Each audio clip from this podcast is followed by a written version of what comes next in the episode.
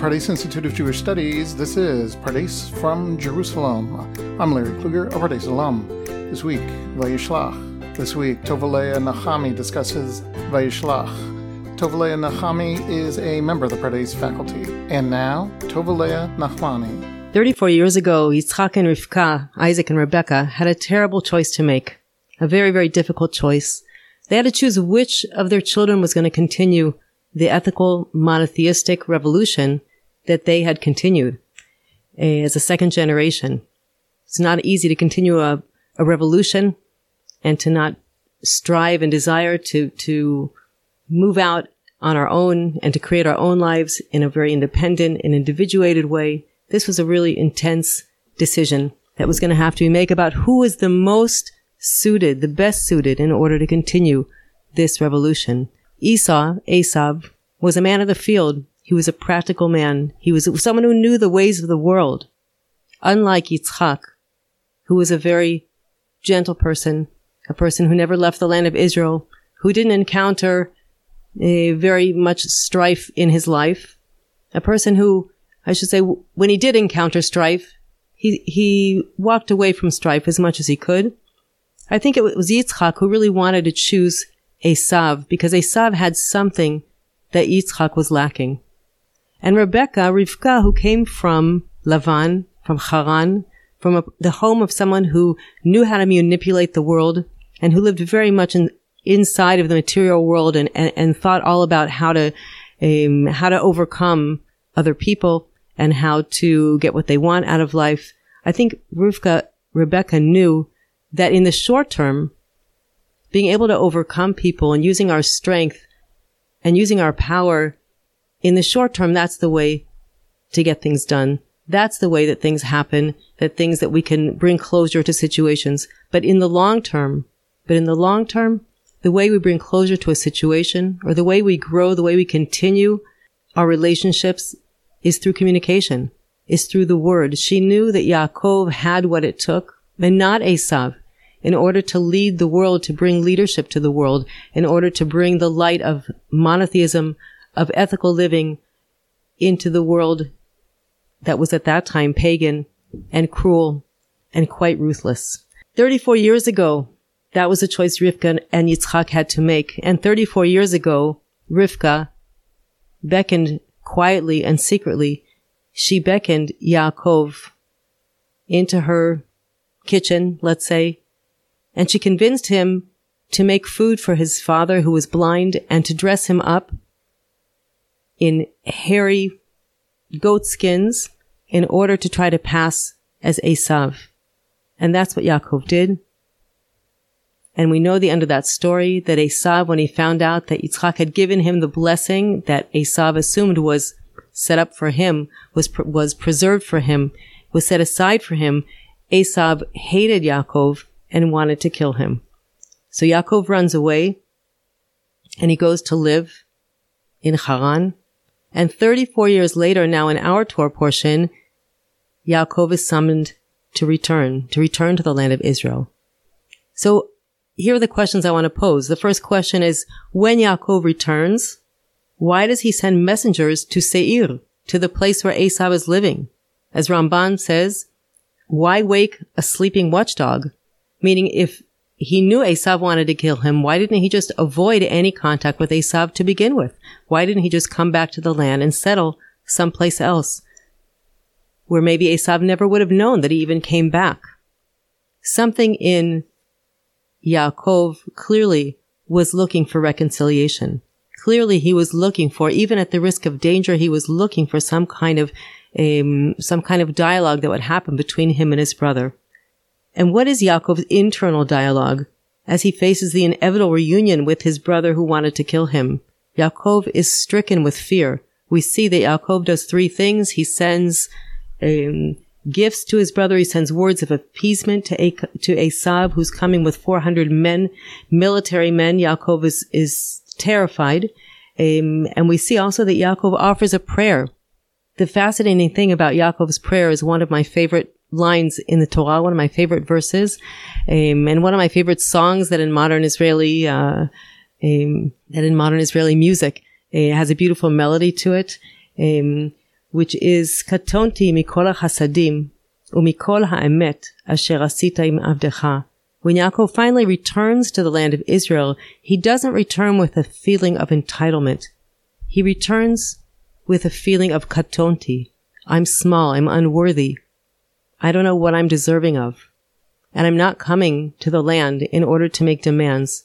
I'm coming to the land in order to be a servant of God and a servant of this community and a servant of society in a way that I want to bring society forward. I want to be able to help people to grow and to live a better life. And so he comes with this humility, which I think is what enables him also to encounter Esau and to survive this encounter. And we see that when he's about to encounter Esau, the scene in the Torah changes, chapters 32 and 33 in Bereshit in Genesis, and we see that it's nighttime. Balayla hahu. We see that it becomes nighttime. And Yaakov reveals to us what his internal dialogue is. He says by sending all of these gifts of flocks and wealth to his brother Esau, he says out loud to his messengers, he says, tell Esau that I'm coming to appease you. I'm coming to appease you because, he says, I will appease his face. I will appease his face. Echparav fanav. After that, I will see his face. Acharechan er'ei fanav. Ulai yisa fanai. Perhaps he will lift up or forgive my face. And it's clear that the word face, panav, panim, is the same word as pnim, internal, because our face really only reflects what it is that we're feeling inside. And so it's clear to us that what Yaakov is looking for is some kind of reconciliation. And that's the internal struggle in the heart of Yaakov. But how can he reconcile what he did with Esau? How can he reconcile the failures of his own and the failures of Esau? Esau's failures, which were not valuing the birthright, the responsibility to continue the social revolution that his parents and grandparents founded and lived by and risked their lives for. Esau was willing to sell that birthright for a pot of soup. We might say Esau, we could see in a national sense that Esau didn't have what it took to be able to lead a nation forward. Esau was a man of power.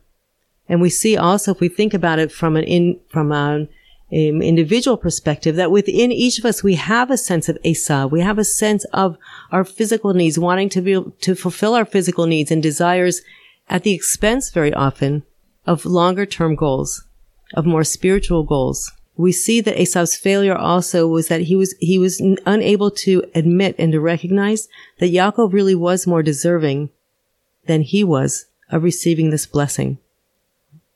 The goat skins, the deception that Yaakov agreed to when he received the blessing of his father, infuriated Esau, and rightly so.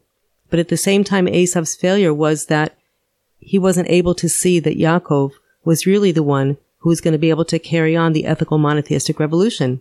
Ultimately, it was when Yaakov was fleeing from Esau's hatred and vengeance and his desire and his desire to kill his brother. Under the guise of finding a wife, Yaakov said, "I got to go find a wife. I'm going to go away. I'm going to go far away." And then Yitzhak gave him the blessing. He gave him actually a different blessing. He gave him the ultimate blessing, the blessing of Abraham, the blessing that God gave to Abraham, which was the blessing of seed and land, of inheriting the land, of taking the responsibility of using a nation, of leading a nation and bringing a nation to a place of having a very, very important and revolutionary impact in an ethical monotheistic framework. What was Yaakov's failure? Yaakov's failure was the distance that he created between him and his family. He cut himself off from his family for 34 years. He had no communication with his father, no communication with his mother, no communication with his brother. He didn't reach out to anyone to acknowledge the pain, to acknowledge the hurtfulness. Yaakov had his own backpack filled with his sense of shame or his sense of despair when it came to his own failures. And what I want to think about is, what does it mean to fail? What does it mean to face our failures?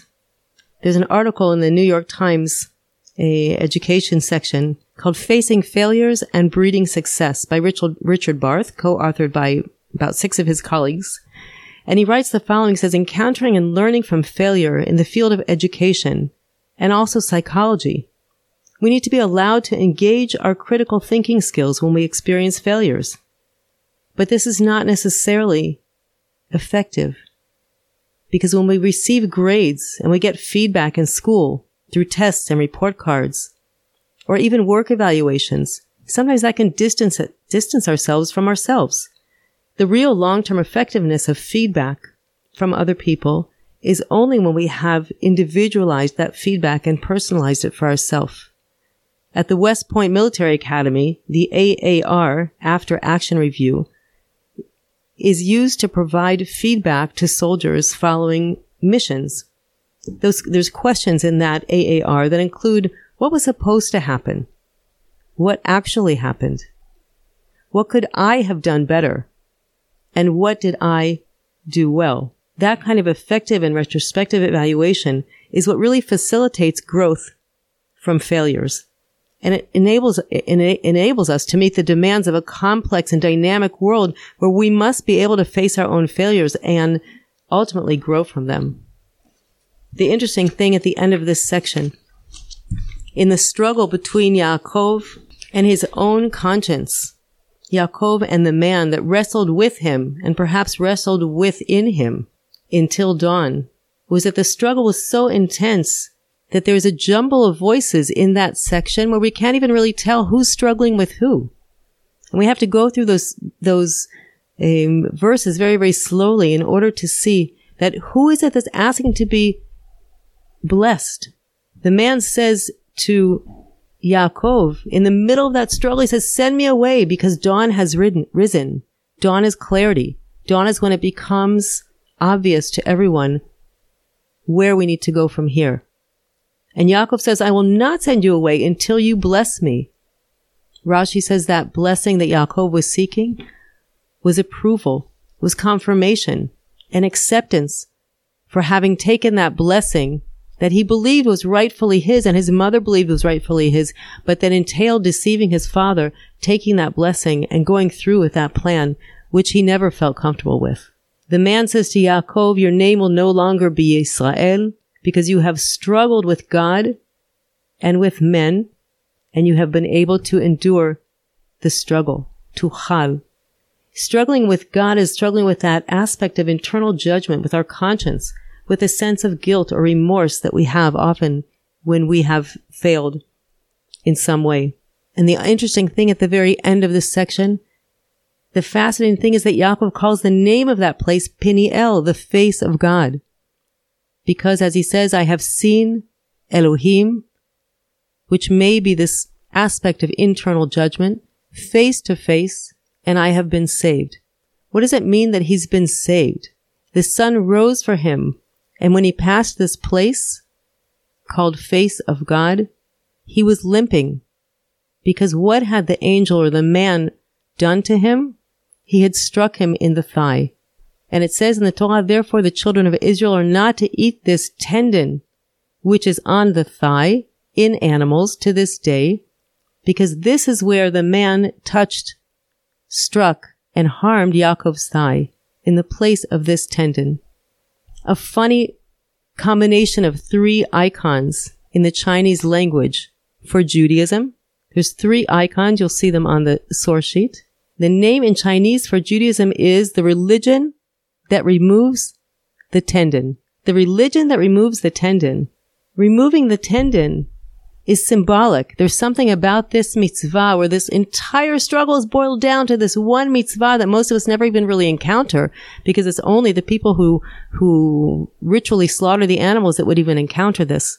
But what's the purpose of having this mitzvah? It's the 3rd chronological mitzvah in the Torah. Sefer HaChinuch, the book of education, says, What is this? What is this mitzvah? What's the symbolism? What are we supposed to be remembering by this mitzvah? And what we said, what we're remembering is that in all generations, the Jewish people will suffer because of their chosenness. They will suffer from other people, and they need to be certain that they will always endure, that they will never be lost. Always they will endure, and their name Yisrael, the one who's willing to struggle, the one who's willing to live with struggle, will be an eternal value that we will have. Sometimes we look to end struggle or end conflict in our life, but I think what Yaakov is teaching us is that we need to be able to live with our struggles, to be able to live with our failures, and not to judge and blame other people for their failures, but to really take a good look at our own failures and ask ourselves, what was supposed to happen? What actually happened? What could I have done better? And what did I do well? Failure is not the end of a road. Failure is inevitable. Every failure we survive is a learning experience. Even if I lose my relationship, even if I lose my job, whatever happens to me, it's a learning experience. It's a crossroad. Failure makes success taste even sweeter, more than if success had come easily to me at very first try. And not only that, but failure is part of life. So the next time I fail, which is inevitable, I will have experienced overcoming failure, so I will be even better at doing that. Ultimately, I think Yaakov is teaching us that to face our failures, to be able to look our failures in the face and to struggle with them, and to know that that struggle is part of our life and that we can do it, that we can overcome, which doesn't mean we'll be victorious, but it means we'll be able to continue to live with our failures and to grow from them ultimately. I bless us that we are all able to ask ourselves these very important and deep questions, and that we're able to take our failures with pride on our back, with humility of feeling that we're not entitled, but in fact we're growing and we're trying to become more and more worthy of the responsibilities that we have as individuals and also as a nation. Shabbat Shalom. Thank you, Tova Leah. Thanks for tuning in, and we'll see you on the next episode of Pardes from Jerusalem.